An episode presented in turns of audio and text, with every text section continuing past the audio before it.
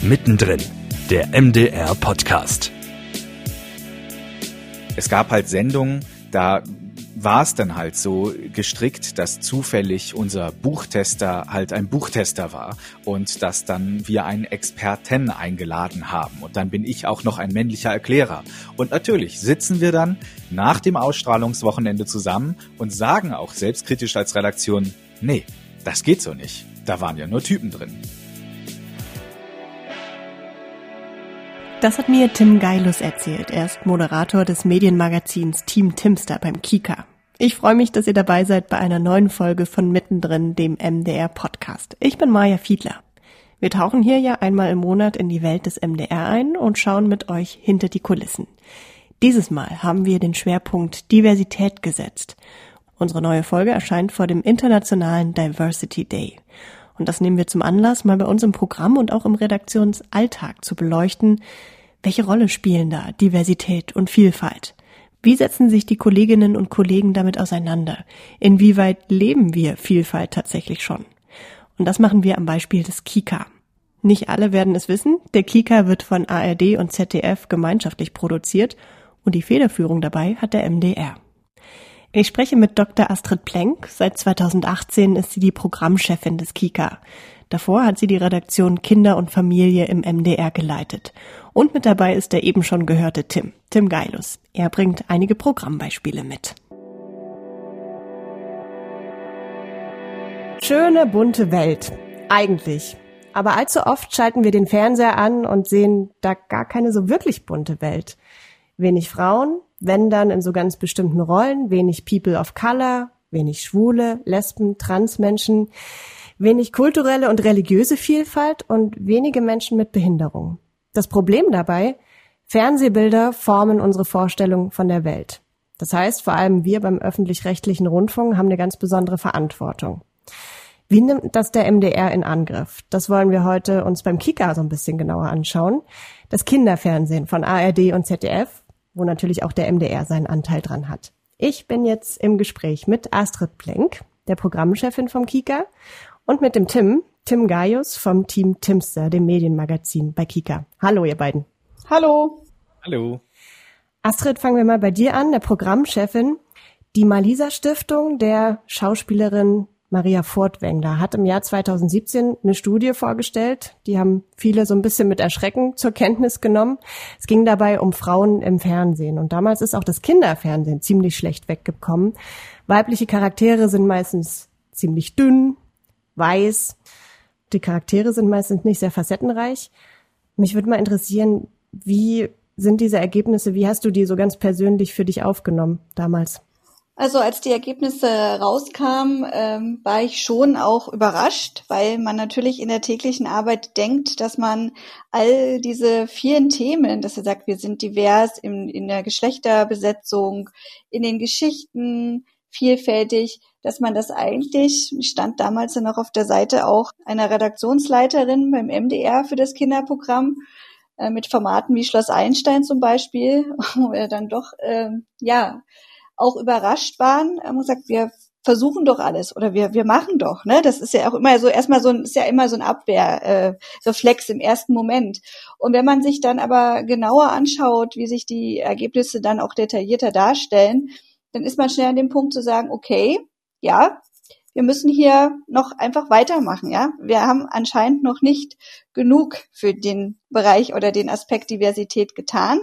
Und das ist, glaube ich, dann auch ein ganz wichtiger Punkt, äh, zu sagen, nicht zu suchen, was hat man denn schon alles richtig gemacht, sondern noch viel stärker nach vorne zu gucken und sagen, wo ist denn da die Luft? Wo sind denn die Punkte? Wo müssen wir ran? Und äh, das ist natürlich beim Kika jetzt auf der einen Seite sind das inhaltliche Themen, redaktionell. Aber für uns ist es natürlich auch wichtiger Wert, ein zentraler Wert im unternehmerischen Handeln. Ne? Bildet sich ja schon auch aus dem Auftrag äh, und die Verantwortung, die der Kinderkanal als öffentlich-rechtliches Angebot von ARD und ZDF für die Zielgruppe der Kinder eben auch hat. Und von daher haben wir natürlich nach diesen Ergebnissen, es gab ja dann noch mal eine Studie auch zu dem Social Media Bereich, wie, wie dort sozusagen auch äh, Frauenbilder äh, gestaltet sind, jetzt nicht nur auf den Kinderaspekt bezogen oder auf, auf äh, Programme oder Content für Kinder. Und äh, da war das Bild ja auch sehr erschreckend und da lag ja schon wieder ein bisschen Zeit dazwischen. Ne? Und man sieht halt einfach daran, und die Studie wird ja jetzt auch mit neuen Ergebnissen kommen, dass dieses Themenfeld, ich sage jetzt mal Themenfeld Diversität, schon auch ein bisschen Zeit braucht, ne, um es ja. zu verankern ja. im Denken, im unternehmerischen Handeln. Und da setzen wir alles dran, ähm, dort, ähm, ja, dass wir uns täglich auch damit auseinandersetzen, mhm. in jedem Schritt, den wir tun. Trotzdem nochmal so konkret am Programm festgemacht. Gab es dann vielleicht auch bestimmte Sendungen, die euch dann, nachdem ihr euch das irgendwie so bewusst gemacht habt, dass es da Nachholbedarf gibt, nochmal besonders zur Brust genommen habt? Ja, im Prinzip hat man eigentlich jeden Content auf den Prüfstand gestellt. Ne? Und was wir auch gemacht haben, ist, dass wir bei Programmeinreichungen, also alle Programme, die beim Kinderkanal veröffentlicht werden, linear wie nonlinear, gehen durch die Kika-Programmkommission. Das ist unser inhaltliches Gremium. Und wir haben da dann auch relativ zügig den Einreichungsbogen für Programmeinreichungen auch erweitert um den Begriff Diversität mhm. äh, und den müssen auch alle Kolleginnen und Kollegen dem Programm einreichen oder eine Idee oder ne, je nachdem, äh, in welchem Stadium ein Projekt dann auch schon ist, auch mit ausfüllen und nicht nur irgendwie Ja oder Nein dahinter schreiben, sondern schon ein bisschen ausführlicher beschreiben, was an dem Programm den Diversitätsaspekt ausmacht. Mhm. Und äh, das ist ein ganz wichtiger Schritt gewesen, der uns auch in der Programmkommission selber, wo wir uns über die Programme dann auch äh, unterhalten, abwägen, auch kritisch sind. Und da sind dann auch viele Aspekte entstanden schon, wo man sagt, hm, wenn man da an dem Punkt vielleicht noch was tut und es gibt man zurück in die Redaktion, die es eingereicht hat, ist da viel Bereitschaft und da tut sich dann auch was. Mhm.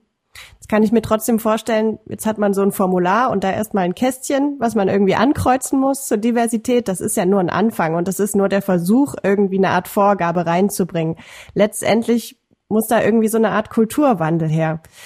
Und ähm, jetzt habt ihr auch als Kika die sogenannte Charta der Vielfalt mit unterzeichnet, womit sich der Kika bestimmte eine bestimmte Selbstverpflichtung auferlegt. Vielleicht Kannst du das nochmal erklären, was sich dahinter genau verbirgt, was man darunter verstehen muss?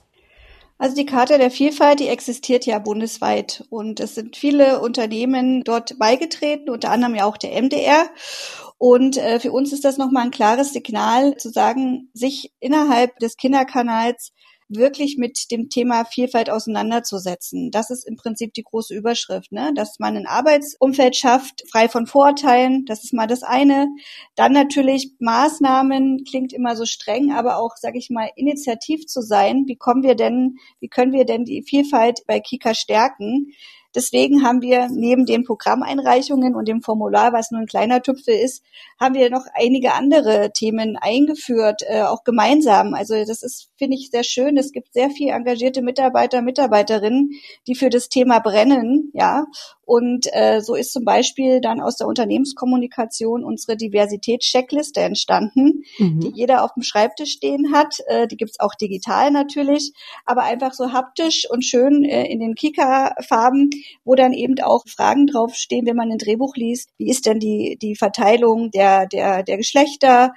wie sind die Themen gestrickt? Also sind einfach noch mal ein paar sehr äh, wichtige Keywords drauf, die man, wenn man ein Buch bearbeitet oder auch ein Konzept bearbeitet oder wenn es auch nur ein Magazinbeitrag ist, wo man einfach nochmal checken kann, hm, wie, wie, wie sieht denn gerade dieser Beitrag aus? Wo stehen wir da? Das ist das eine. Wird auch sehr gut genutzt, äh, muss man sagen, ist auch schon in Fleisch und Blut übergegangen. Also es wird nicht als Fremdkörper äh, wahrgenommen, sondern sehr wohl als ein ein Tool, um sich wirklich täglich auch, wenn man sich mit Programm auseinandersetzt, ja auch wirklich auseinanderzusetzen in die Tiefe. Wir haben ähm, Unternehmen seit gut zwei Jahren jetzt auch sehr viele Impulse von außen.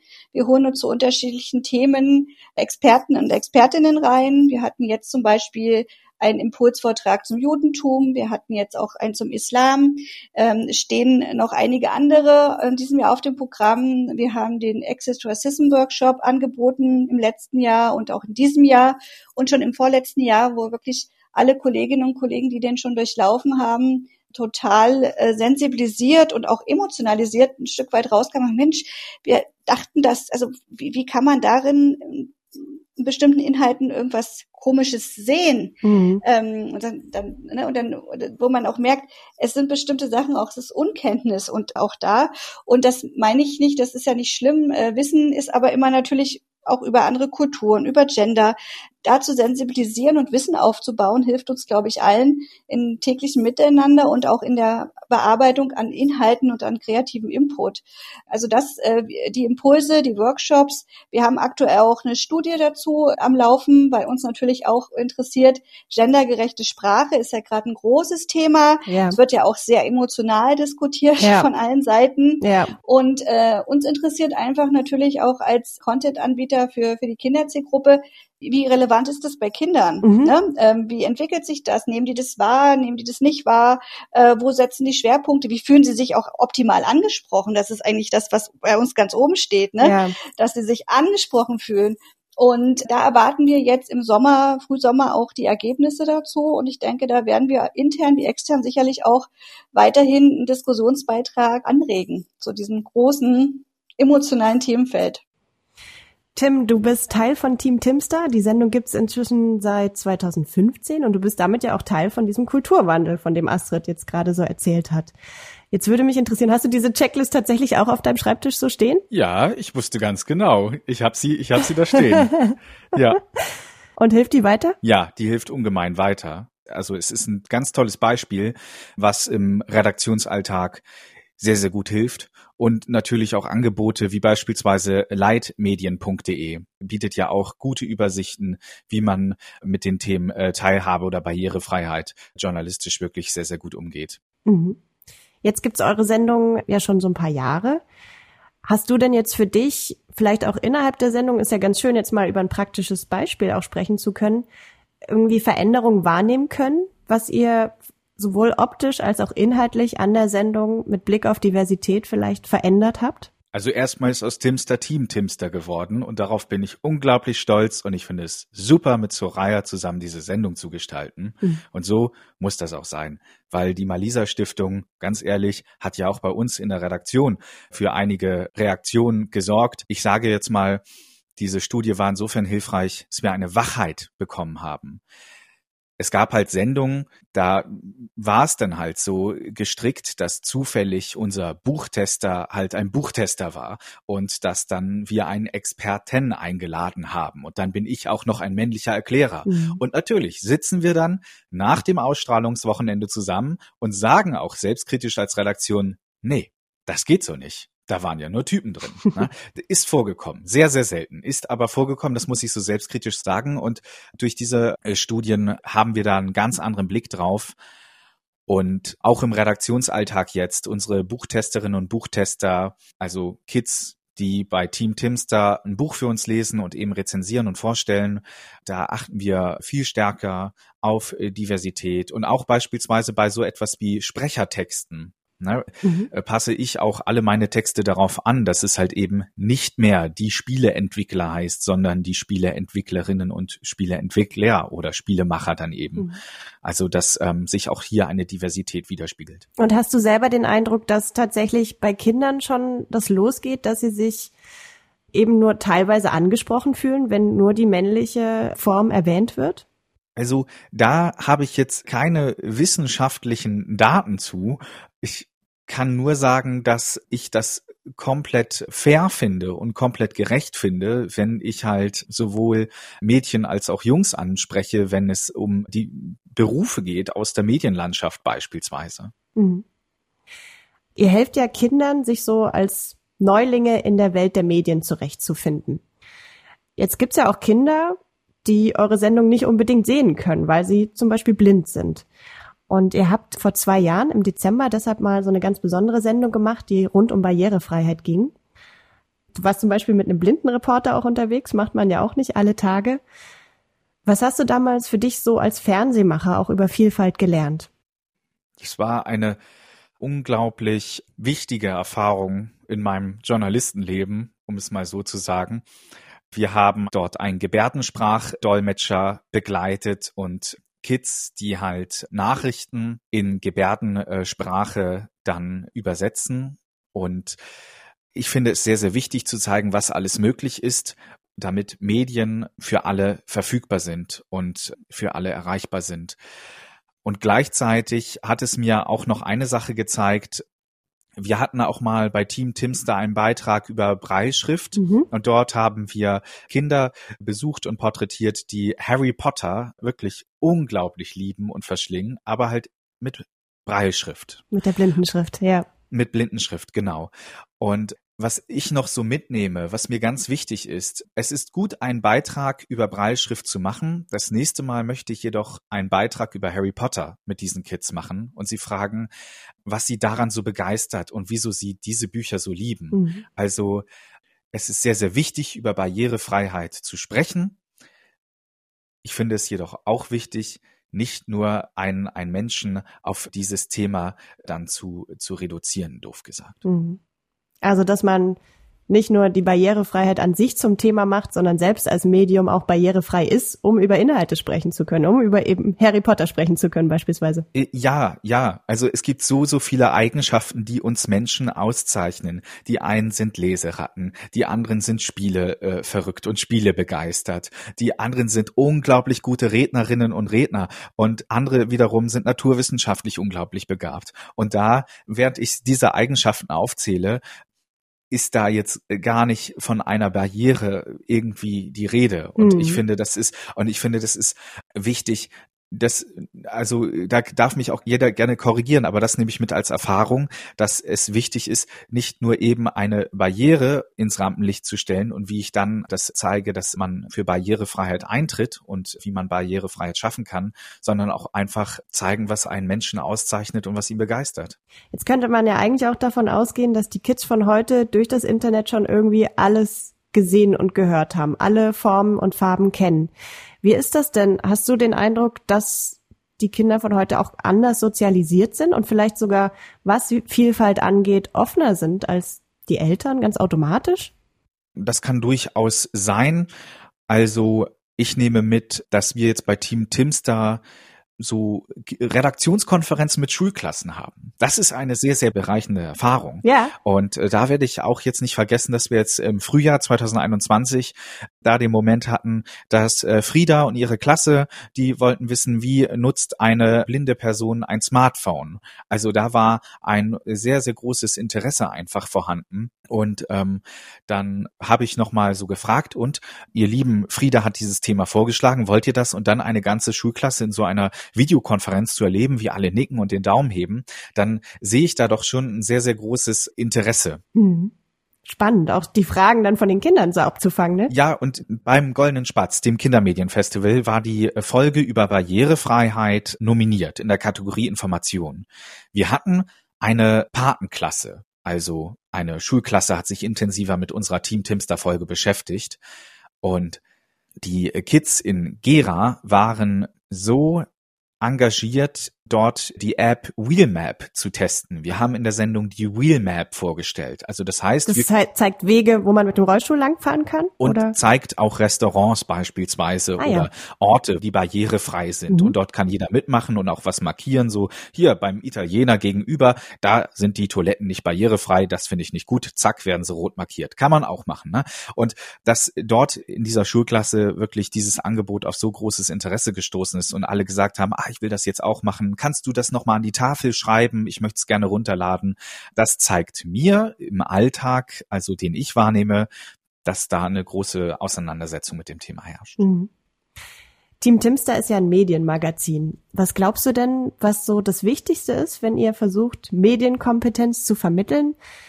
Wie bekommt ihr das hin, vielleicht eben auch schon bei Kindern, den mit auf den Weg zu geben, dass nicht alles, was sie sehen, ausgewogen ist, sondern dass es da zum Beispiel mal dein Steckenpferd, die Gaming-Branche, dass es da durchaus Stereotype gibt. Wie macht man das am besten? Wie bringt man das Kindern bei? Ich probiere es mal in drei Punkten. Mhm. Punkt eins, Selbstwirksamkeit. Also Kindern zu zeigen, ihr werdet gehört und eure Themen landen bei uns. Also deswegen wollen wir auch viel, viel stärker Kinder partizipativer an Team Timster teilhaben lassen, indem sie das Programm auch mitbestimmen. Mhm. Punkt zwei, Humor. Also etwas auch mal mit einem Schmunzeln zu erklären und dass du was fürs Köpfchen tust und dabei lachst.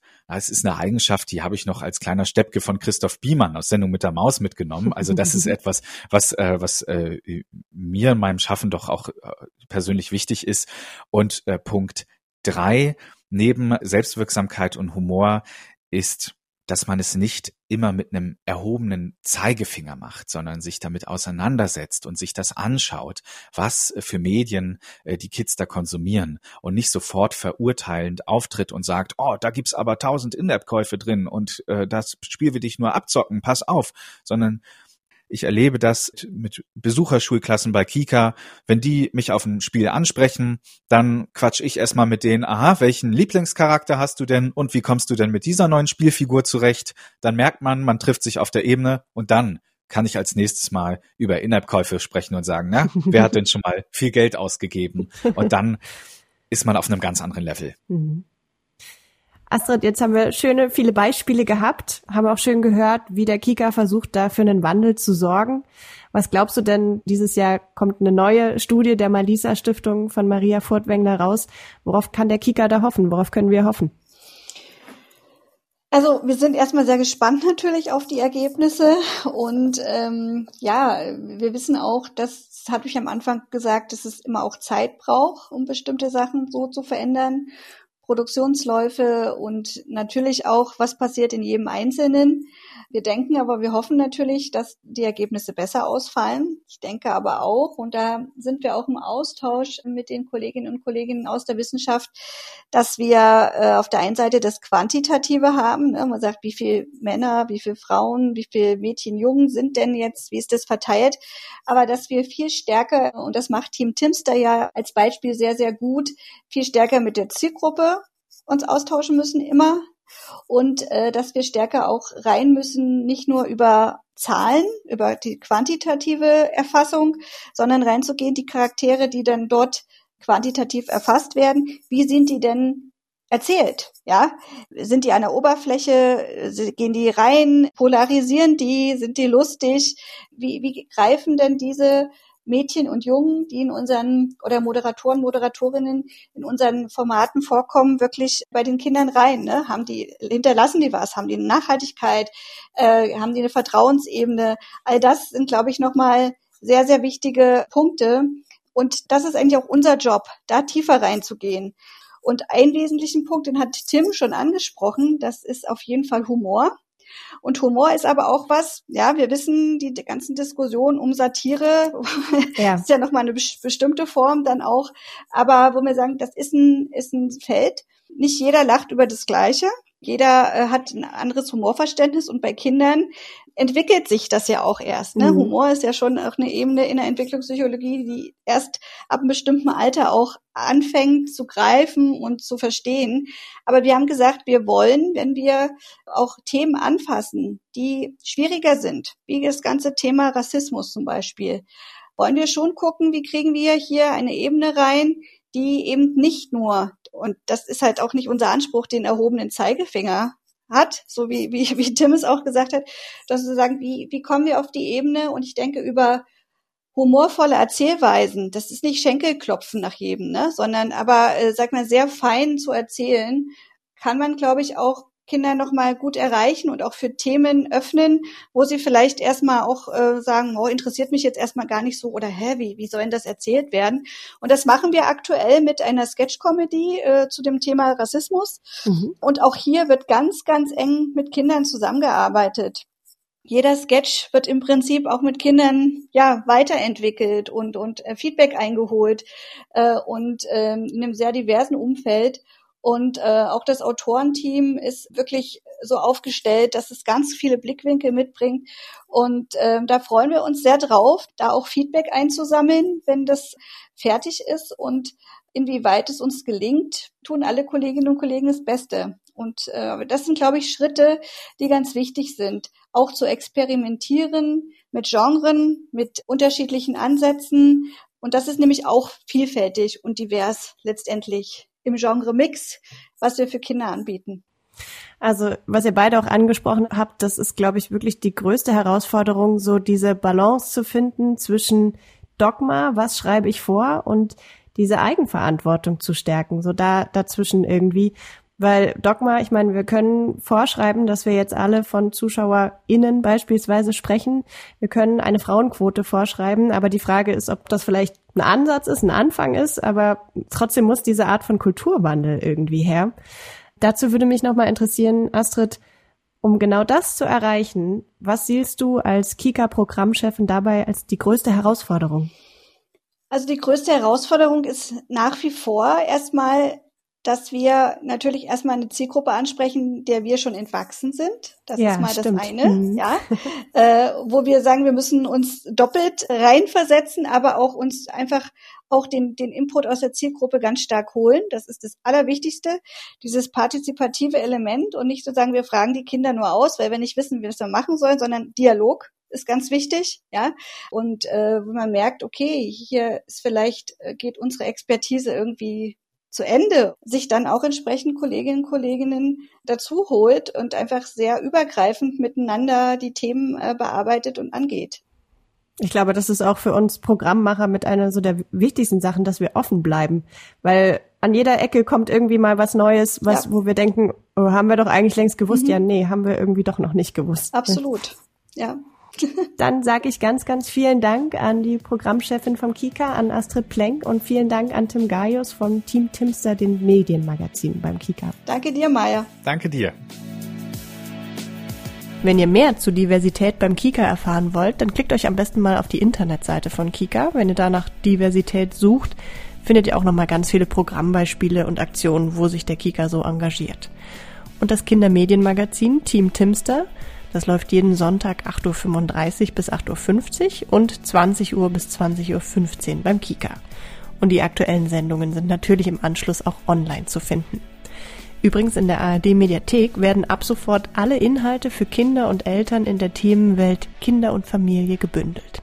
Das war's für dieses Mal beim MDR Podcast. Wenn ihr auch in Zukunft nicht verpassen wollt, was uns bewegt und was der MDR bewegt, abonniert uns gern. Mindestens einmal im Monat veröffentlichen wir eine neue Folge auf Spotify, Apple Podcasts und Google Podcasts. Tschüss und bis dahin.